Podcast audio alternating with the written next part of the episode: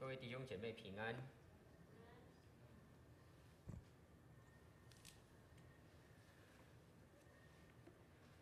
好，谢谢李勇弟兄啊，带领我们刚才的敬拜，在他的最后一首诗歌里面呢，啊，其实把今天我要跟大家分享的信息，相当啊，相当具体的啊，表达了出来哈。今天我要跟大家分享一个题目是《迦勒行传》。那这个题目我从呃圣经的一卷书叫《使徒行传》借了它的名字。那么这是因为我最近在准备主日学，刚好在啊准备约书亚记，我再一次的看到这个啊迦勒这个人的事迹，就特别让我想到啊很多年前我也听过。一篇信息是关于他，那么这一次准备，我有一些新的啊得着，但愿能够与大家分享，啊，能够帮助大家。好，那么我们先来看这段经文，是在约书亚记的十四章六到十五节，在荧幕上面也有。好，六到十五节，那么我们就一起来念。那时，犹大人来到吉甲见约书亚，有基尼洗族耶孚尼的儿子迦勒对约书亚说：“耶和华在加低斯巴尼亚指着我与你对神人摩西所说的话，你都知道了。耶和华的仆人摩西从加低斯巴尼亚打发我窥探这地，那时我正四十岁，我按着心意回报他。”然而，同我上去的众弟兄使百姓的心消化，但我专心跟从耶和华我的神。当日，摩西起誓说：“你脚所踏之地，定要归你和你的子孙，永远为业，因为你专心跟从耶和华我的神。”自从耶和华对摩西说这话的时候，耶和华照他所应许的。使我存活这四十五年，期间以色列人在旷野行走。看哪，现今我八十五岁了，我还是强壮，像摩西打发我去的那天一样。无论是征战，是出入，我的力量那时如何，现在还是如何。求你将耶和华那日应许我的这山地给我，那里有亚衲族人。并宽大坚固的城，你也曾听见了。或者耶和华照他所应许的与我同在，我就把他们赶出去。于是约书亚为耶孚尼的儿子加勒祝福，将希伯伦给他为业。所以希伯伦做了基尼洗族耶孚尼的儿子加勒的产业，直到今日。因为他专心跟从耶和华以色列的神。希伯伦从前名叫基列雅巴，雅巴是亚衲族中最尊大的人。于是国中太平，没有征战了。那么在今天的信息之前，我们先一起做一个简短的祷告。亲爱的天父，我们感谢你，你赐给我们你宝贵的话语。但愿你自己用着今天这段经文来直接对我们说话，你的灵运行在我们的当中，让我们能够看见你话语当中的奇妙和智慧。感谢你，祷告祈求奉主耶稣基督的名，阿门。那么曾经读过约书亚记，或者是从啊旧约呃创世纪读下来的弟兄姐妹，应该对加勒这个人都有一些印象。他给我们的印象就是他是一个老当益壮的人。那么，在很多的教会里面，加勒的名字也常常被拿来作为团契小组的名称。好，那么在看加勒的生平之前，我想先跟大家分享一下他的出生背景。其实加勒他应该是一个外邦人。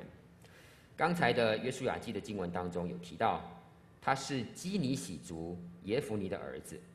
那么基尼喜族其实是迦南地的其中一个部族，在创世纪第十五章，大家如果去看那边，神对亚伯拉罕应许要把迦南地赐给他的时候，曾经提到迦南地是哪些哪些迦南民族的地，其中一个就是基尼喜族。好，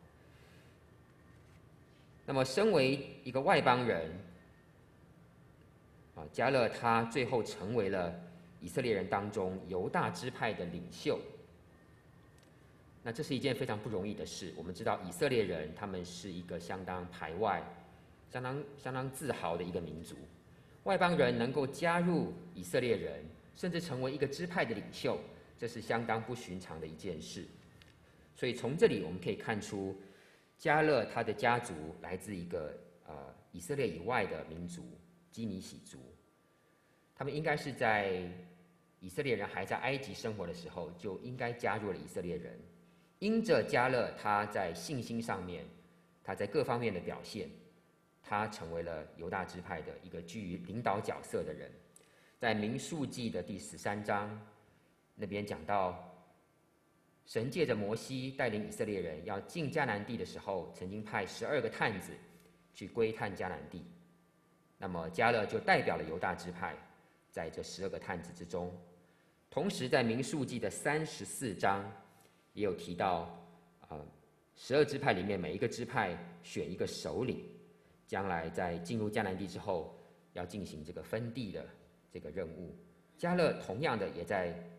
民数记三十四章那边被提到，啊，他是属于犹大支派的。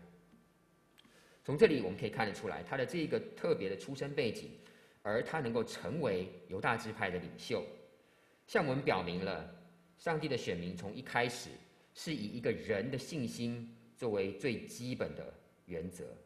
加勒是凭着他的信心加入了以色列人当中，在他一生的信仰当中没有离弃神，他甚至比很多。血统上原本就是所谓根正苗红的以色列人，他追随神的心意还要更强烈。我们看得出来，神他是公义的，他不看一个人的血统，他看的是一个人他一生的信心，愿不愿意来追随神。每一个人在神的眼中是平等的，能够因着他的信心进入到神的国度里面。那么，针对加勒，我今天有三个呃。方面来跟大家一起看圣经记载他的事迹。首先是他的心智的考验，接着是信心的持守，以及他的一生。根据圣经所告诉我们的，对后世有什么样的影响？对我们今天的基督徒有什么样的启发？那么我们来回想一下加勒他早年的生活是什么呢？他跟着以色列人在埃及地度过了啊。身为奴隶的一段非常艰苦的岁月，他亲自啊，他也在埃及见识到了上帝差派摩西去见法老，上帝降下了十灾，让埃及人在神面前谦卑下来，让以色列人离开埃及。加勒曾经亲眼的经历神在红海边让红海分开，让以色列人啊渡过红海。躲避了加呃埃及人的追杀，加勒和以色列人一同的经过旷野，经过了西乃山，在西乃山上经历看到了神的降临，与神立约。他们一路的走到了迦南地的边界加迪斯巴尼亚。那么神施恩拯救了以色列人出埃及，神在一路上都供应带领以色列人，神与以色列人立约。神也信守他的诺言，要将他应许给他们的迦南地要赐给他们。那么以色列人呢？以色列人应该要守约，以色列人也有他们自己的义务。虽然神带领他们出埃及，要带领他们进入迦南地，都是神的恩典，但是他们也要他们要做他们自己该做的，才能够得到神要应许他们的这个美地。所以从出埃及开始，一直到。来到迦南地的边界，差不多有两年的时间。在这一路上，其实神也在考验以色列人。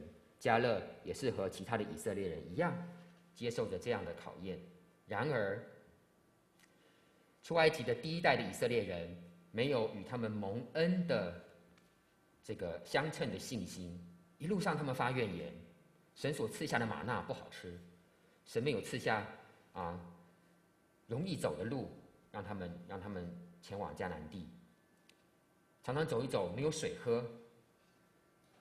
然后摩西上到西乃山去接受神要颁给他们的诫命，他们怀疑摩西还活着吗？他们就造了一个金牛犊来敬拜那个金牛犊。他们也常常的毁谤神在他们当中所设立的领袖。最后，以色列人来到了迦南地的边界，派十二个探子去窥探迦南地，在这里，他们彻底的失败了。这里我们要看一下《民数记》第十三章。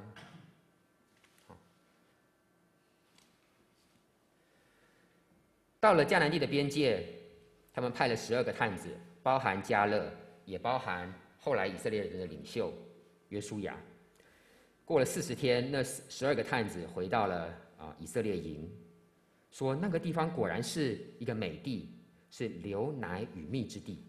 然而住在那个地方的居民强壮，城邑也坚固宽大。我们在那里看见了亚衲族的人。所以这十二个探子去看了迦南地，看是看了，也承认那里真的是一个美地，但是他们的眼目却专注在那个地方的居民是很强壮，那边的城邑也是很坚固的。加勒在这时候安抚百姓说：“我们立刻上去得那地吧，我们足能得胜。”然而那些探子呢，说：“我们不能够上去，我们不能够去得那个地，因为。”那个地的居民比我们强壮，这些探子向以色列人报恶信，说，在第三十二节，我们所窥探的经过之地是吞吃居民之地，啊，那些人都身量高大，我们看见亚衲族人就是伟人，他们是伟人的后裔，我们看自己就好像蚱蜢一样，他们看我们也是如此，为什么他们会提到蚱蜢？我在年轻的时候曾经跟朋友去，被朋友拉去喝啤酒，其实我的酒量非常差。那么蚱蜢呢，如果是油炸过的，就会被当成下酒菜。我还记得在朋友当中端上来那个下酒菜，油炸的蚱蜢，我连去拿的胆量我都没有，更别说把它吃下去。但是他们在这边提到蚱蜢，意思是说以色列人觉得自己好像是那些。迦南人的食物一样，啊，蚱蜢在以色列人的律法中是定为洁净的食物，是可以吃的。所以以色列人这十二个探子居然形容自己是蚱蜢，形容自己好像是会被迦南人吃掉的食物一样。那么这个时候，以色列会众听到了这十个探子所报的恶信，就开始哭嚎，开始埋怨：为什么神带我们这里？要把我们交在我们敌人的手中，让敌人把我们灭亡，甚至我们好像是敌人的食物一样。但是加勒和约书亚这个时候，他们大概四十岁，撕裂衣服，对以色列会众说：“我们去窥探的地是真的是一个一个美地，是神所答应要给我们的。”好，第八节，耶和华若喜悦我们，必将我们领进这地，把地赐给我们。那地原是流奶与蜜之地。啊，第九节我们来一起念。但你们不可背叛耶和华，也不要怕那地的居民，因为他们是我们的食物，并且因庇他们的已经离开他们。有耶和华与我们同在，不要怕他们。好，我们听这个迦南呃迦勒，对不起，他所说的话。那十个探子说，以色列人跟迦南人比起来，迦南人这么的强壮，声量高大。我们简直就是他们的食物，像蚱蜢一样。但是加勒怎么说呢？他们才是我们以色列人的食物。好，他们才是我们以色列人的食物。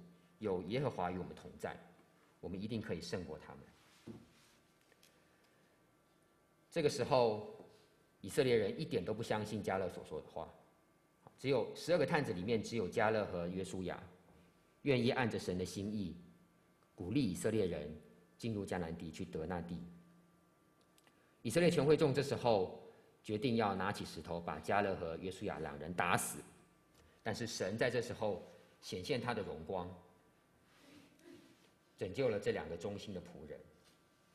同时，神宣告，所有的出埃及的第一代的以色列人，他们断不得看见我向他们祖宗所起誓应许之地，凡藐视我的，一个也不得看见。然后神说了一句对。加勒非常重要的话，在前面，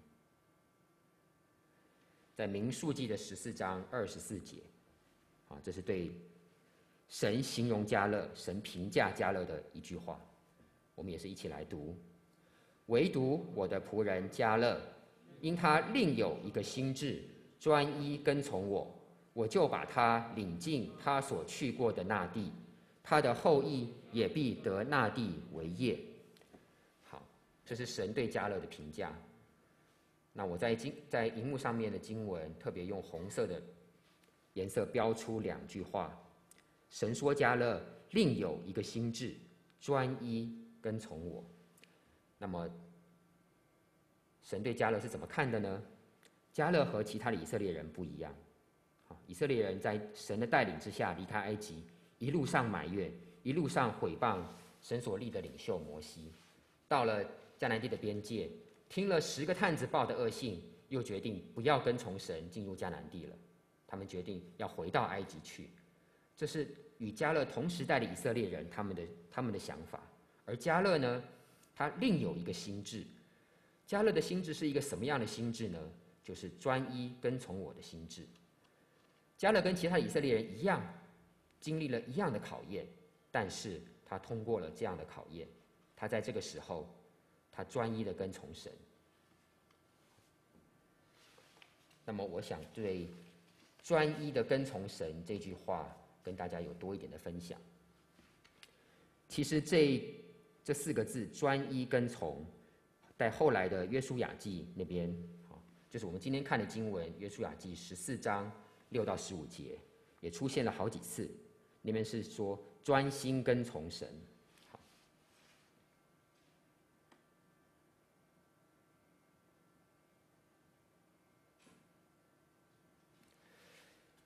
首先，我想跟大家来分享一下“专心跟从”或是“专一跟从”在圣经的原文，也就是希伯来文里面是怎么说的。好，那么希伯来文它是一个啊东方的文字，它是从右边念到左边的，啊，跟以前古老的中文一样。那么“专心跟从”它在希伯来的原文里面是两个字，右边那个字念“马累”。左边那个字念 ahar，那么第一个字是动词，马累那个字是动词，就是充满、满意的意思。第二个字 ahar 是一个介系词，在什么之后，在什么的后面。大家有点耐心，跟大家上一点文法课哈。第一个字的动词充满，其实在圣经里面是很常出现的一个字，比方说创世纪第二章。神创造了人之后，吩咐人要生养众多，遍满地面。那个遍满地面的遍满就是这个字，好，充满。或者说一个容器被装满也是这个字。嗯，在出埃及记，大家记不记得摩西后来逃离了埃及？好，他逃到米甸地。那那时候米甸的祭司有。几个女儿，他们在牧羊，然后他们要帮羊打水，要要让他们的牲畜喝水。摩西去帮助他们，把那个槽打满了水，打满了水，那个“满”的字也是这个字。好，我们这边看到这个“马累”这个希伯来字。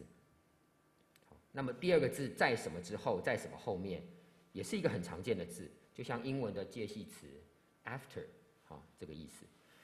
这两个字分开来看，在圣经当中都出现过很多次。但是这两个字合在一起，在圣经中只出现过六次，只有六次。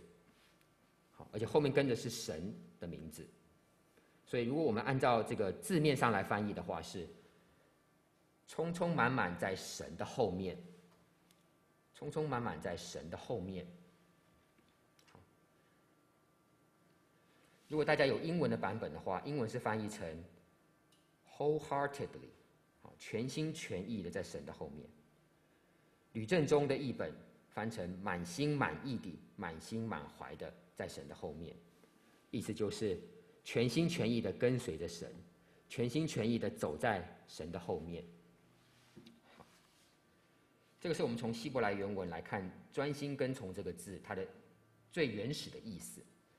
那么用在加勒的身上是怎么样呢？好，我们刚刚看到了加勒他。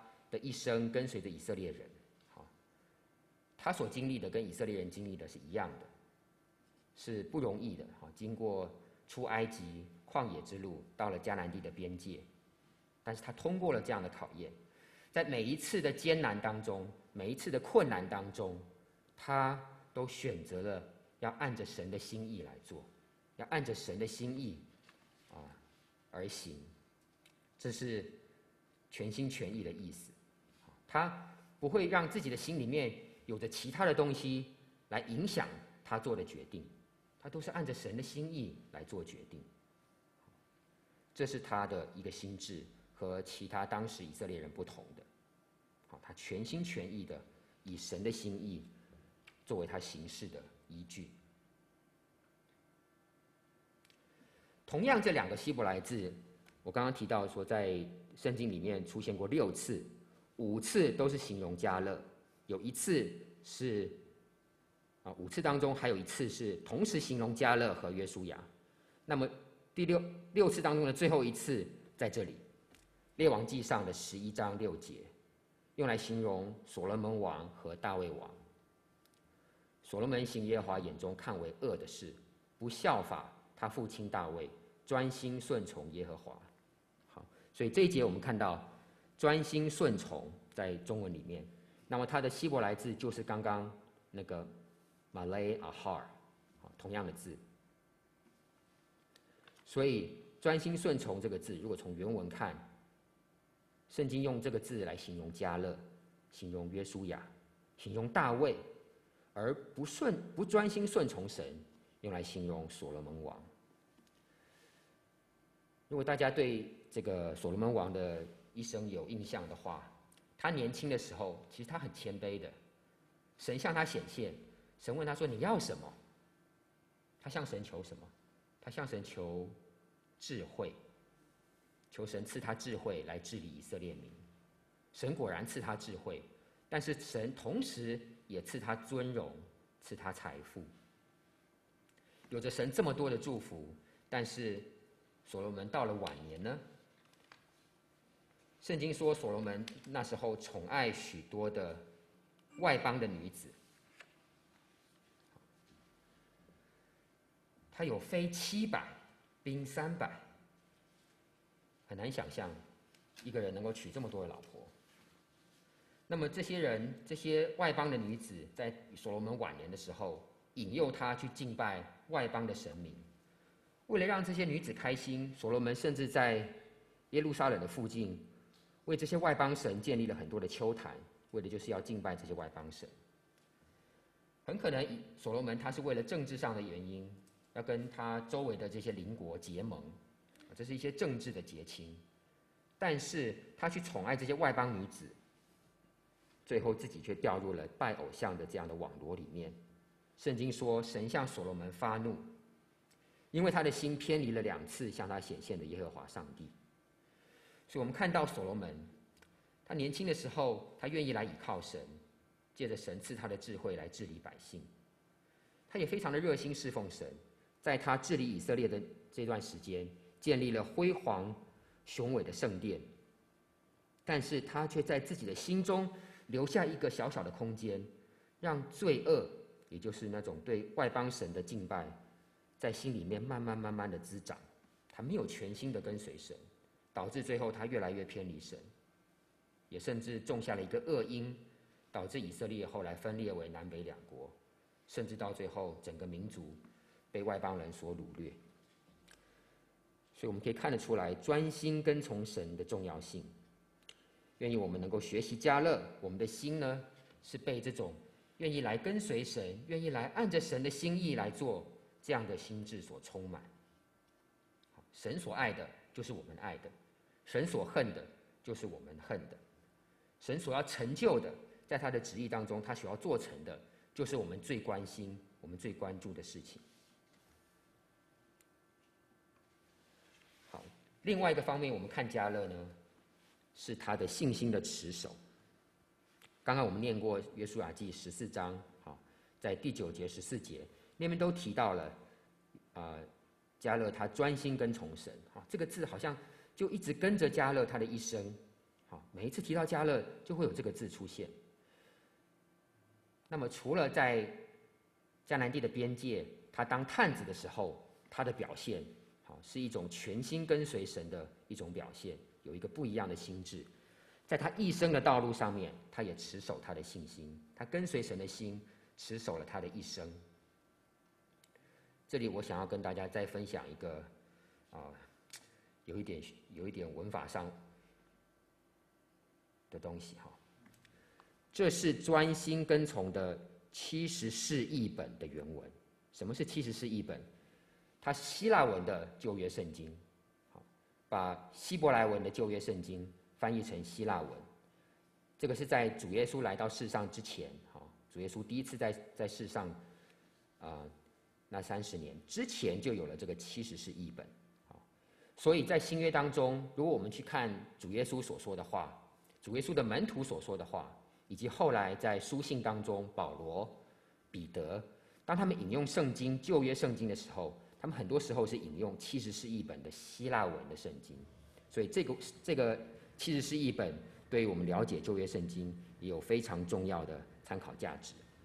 那么专心跟从在希腊文七十士译本的经文里面是怎么说的呢？两个字，好，希腊文是从左边念到右边的，跟英文一样，第一个字是。prosthethemi，prosthethemi 是加增的意思，是一个动词。第二个字 epakalutheo，epakalutheo 是跟从的意思，也是动词。所以专心跟从在希腊文里面，两个字都是动词。第一个字是加增，嗯，大家记不记得主耶稣曾经说过，你们要先求神的国和神的义。这一切东西都要加给你们了，加给你们了。那个“加”就是这个字，加增。好，那么第二个字“跟从”就很容易了解。那么在呃七十是一本这个约书亚记的经文当中，第一个字“加增”它是以被动式的方式出现；第二个字“跟从”它是以不定词的方式出现。对不起，要多一点这个。文法 文法名词跟大家解释一下，不定词是什么？比方说，我想我想喝一点水，I want to drink some water。To drink 就是一个不定词。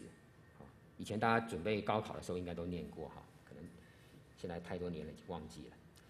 如果第一个字是加增，第二个字是一个不定词的动词，什么意思？就是一直的加第二个那个动作，一直的加第二个那个动作。我们可以翻译成持续地、一再地、一次又一次的做第二个那个动作。所以，如果我们有加增又有跟从，我们可以理解为持续的跟从、一再地跟从、一次又一次的跟从。那这样一个翻译跟希伯来文字有一点点出入，但是其实我认为在加勒的一生当中是非常贴切的。他四十岁的时候被派为十二个探子之一。只有他跟约书亚两个人愿意鼓励以色列人进去得那迦南地应许之地。那到了他八十五岁的时候，他仍然有那样的勇气，好，他来跟约书亚要求，我要去得神要应许我的那个地。即便要打仗，即便要面对非常顽强的敌人，我还是要去。你看他的信心持守了这么多年，从他年轻到他年老，他那种跟随神的心志就是持续的。一次又一次的，每一次面对挑战，他都决定按着神的心意来面对那样的挑战。所以这就是他持守他的信心一生之久，在我们面前的一个榜样。好，文法课到此结束哈。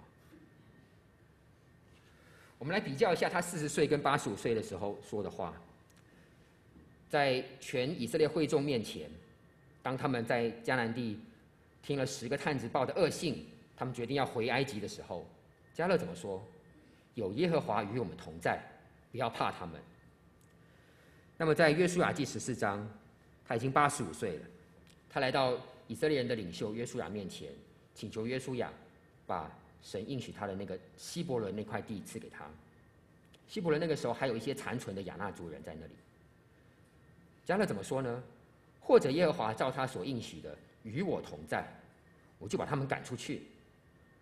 四十岁的时候，他相信神与我们同在，不要怕那些迦南人。八十五岁的时候，他想的是一样的。神照他的应许与我同在，我把那些迦南人赶出去。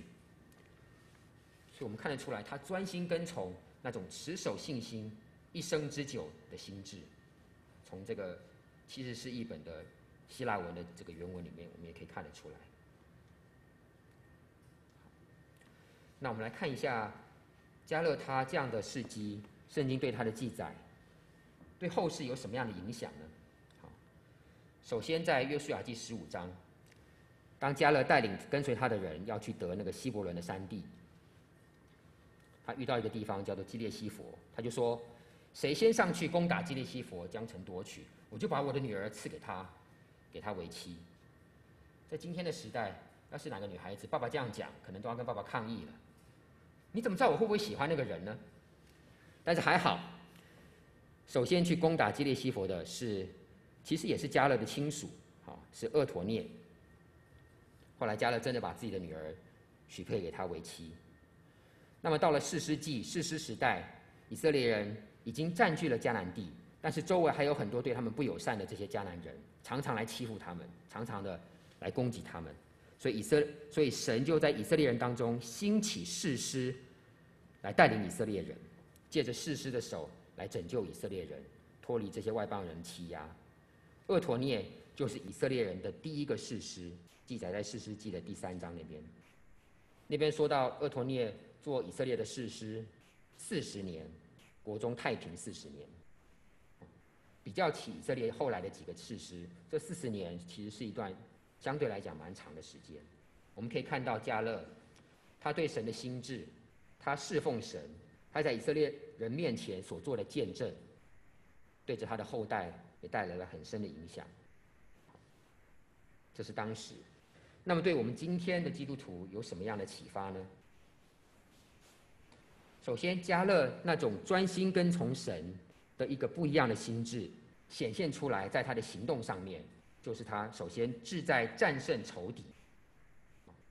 他八十五岁的时候，其实已经是一个老人家了，但是年纪并没有消减他的心智。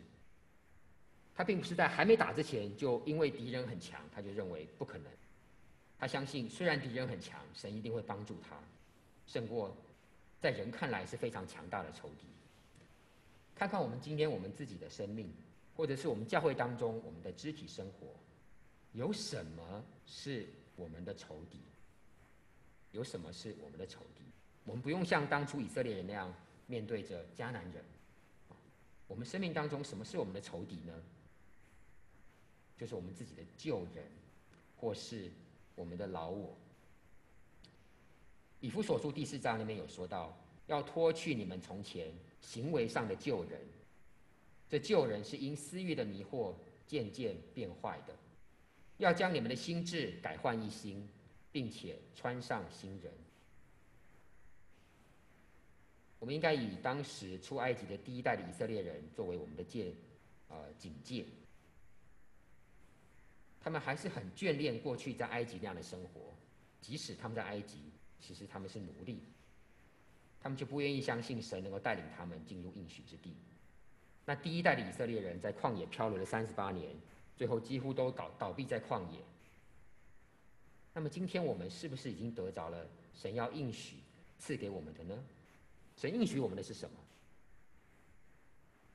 主耶稣应许我们说：“他说我来了，要叫羊或是人得生命，并且得的更丰盛。”是的，我们要脱去旧人是一件很难的事情。我们常常因为觉得这样太难了。我们就选择按照旧人的样式来生活，以至于我们没有真正的去经历神要赐给我们那样丰盛的生命，神所应许要我们得着的。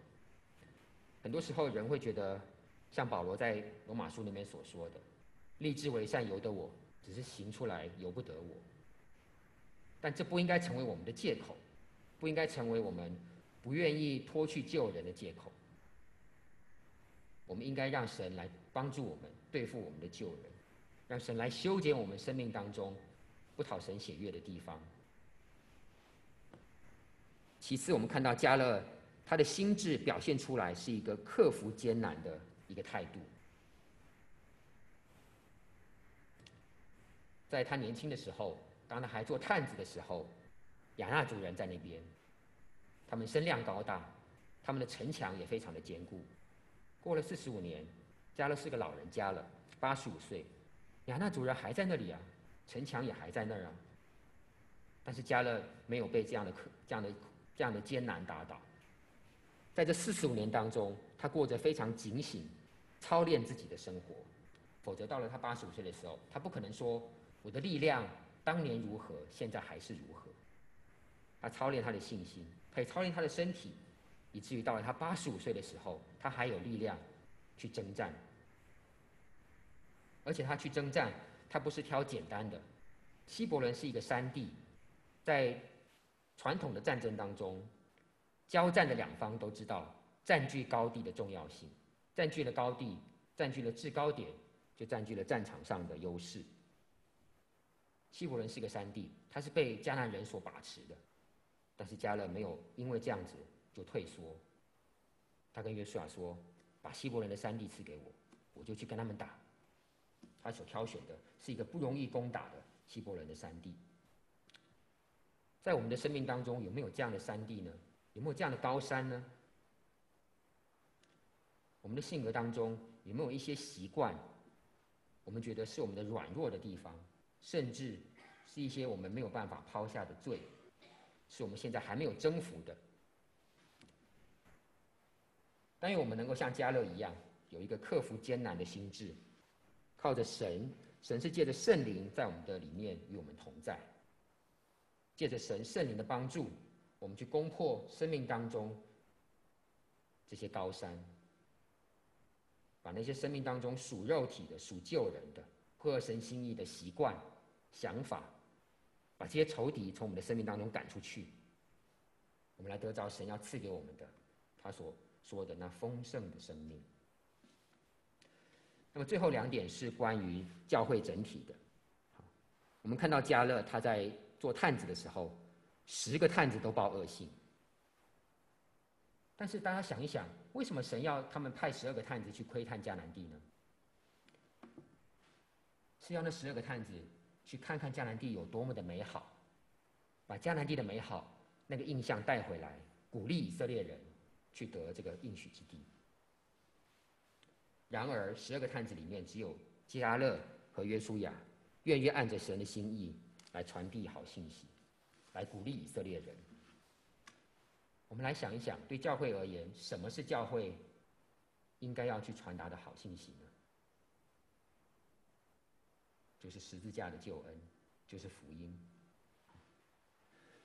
在今天的世代，很多人看重教会要参与社会的改革，多过看重教会传福音。认为教会应该要开办慈善的机构，帮助生活落后的人。这些虽然都是好事，但是必须以传福音为根本，因为传福音是神交托给教会更首要的任务。大家应该都有传福音的经经验。当我们把福音带给还没信的人，不管是我们的朋友、我们的家人、我们的邻居、同事，传福音容易吗？传福音真不容易啊！很少人第一次听到就愿意接受的，对不对？我们常常经历的是人的反对、人的冷漠、人的没有兴趣，我们常常就会感到灰心，甚至在我们里面可能有一种声音，传福音给人家会影响我们跟人家的关系，人家不愿意再跟我们交往，也许人家有时候的时候就会刻意回避我们，但愿我们不让这些作为我们去传福音的拦阻。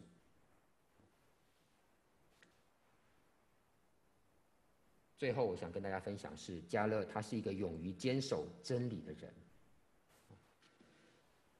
当以色列人在加低斯巴尼亚听到了十个探子所报的恶信，他们决定另外立一个首领回埃及去吧。敌人那么强大，要进入迦南地是不可能的。只有加勒和约书亚愿意出来维护神要他们啊神的心意。神要他们去做的，全以色列会众正要拿石头来打死迦勒和约书亚的时候，这两个人退缩了吗？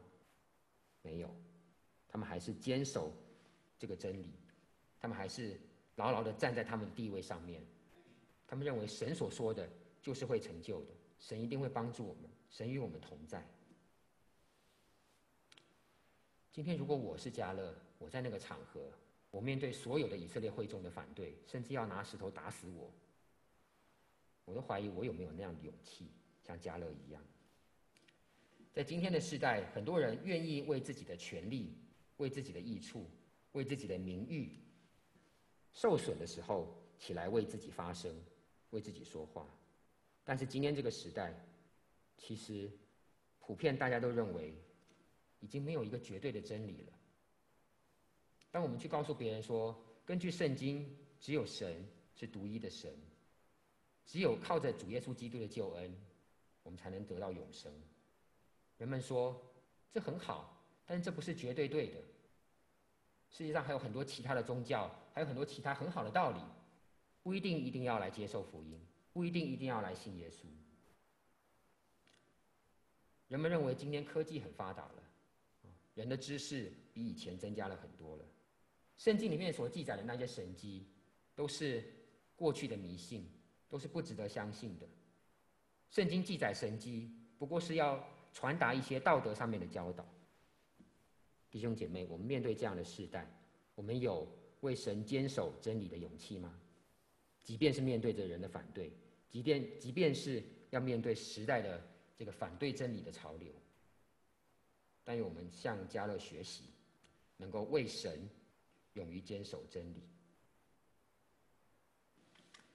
好，这是我想跟大家分享的，从迦勒的身上我们可以看到的一些启发。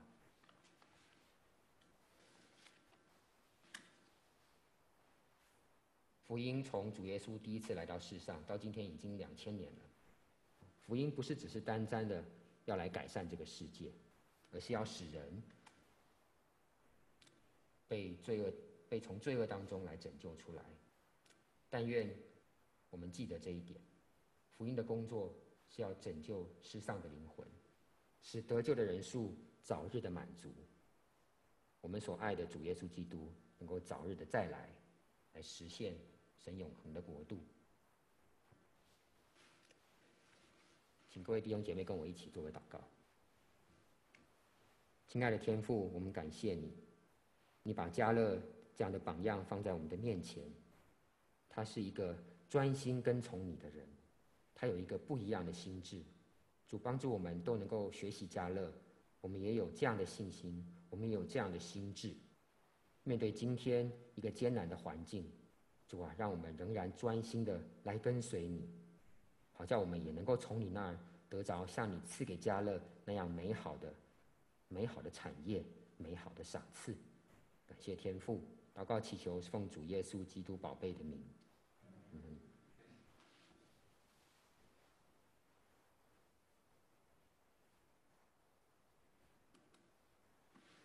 好，今天不管在教会还是网络上，如果有新朋友参加我们的聚会，啊，非常的欢迎你。接下来有一些事情。啊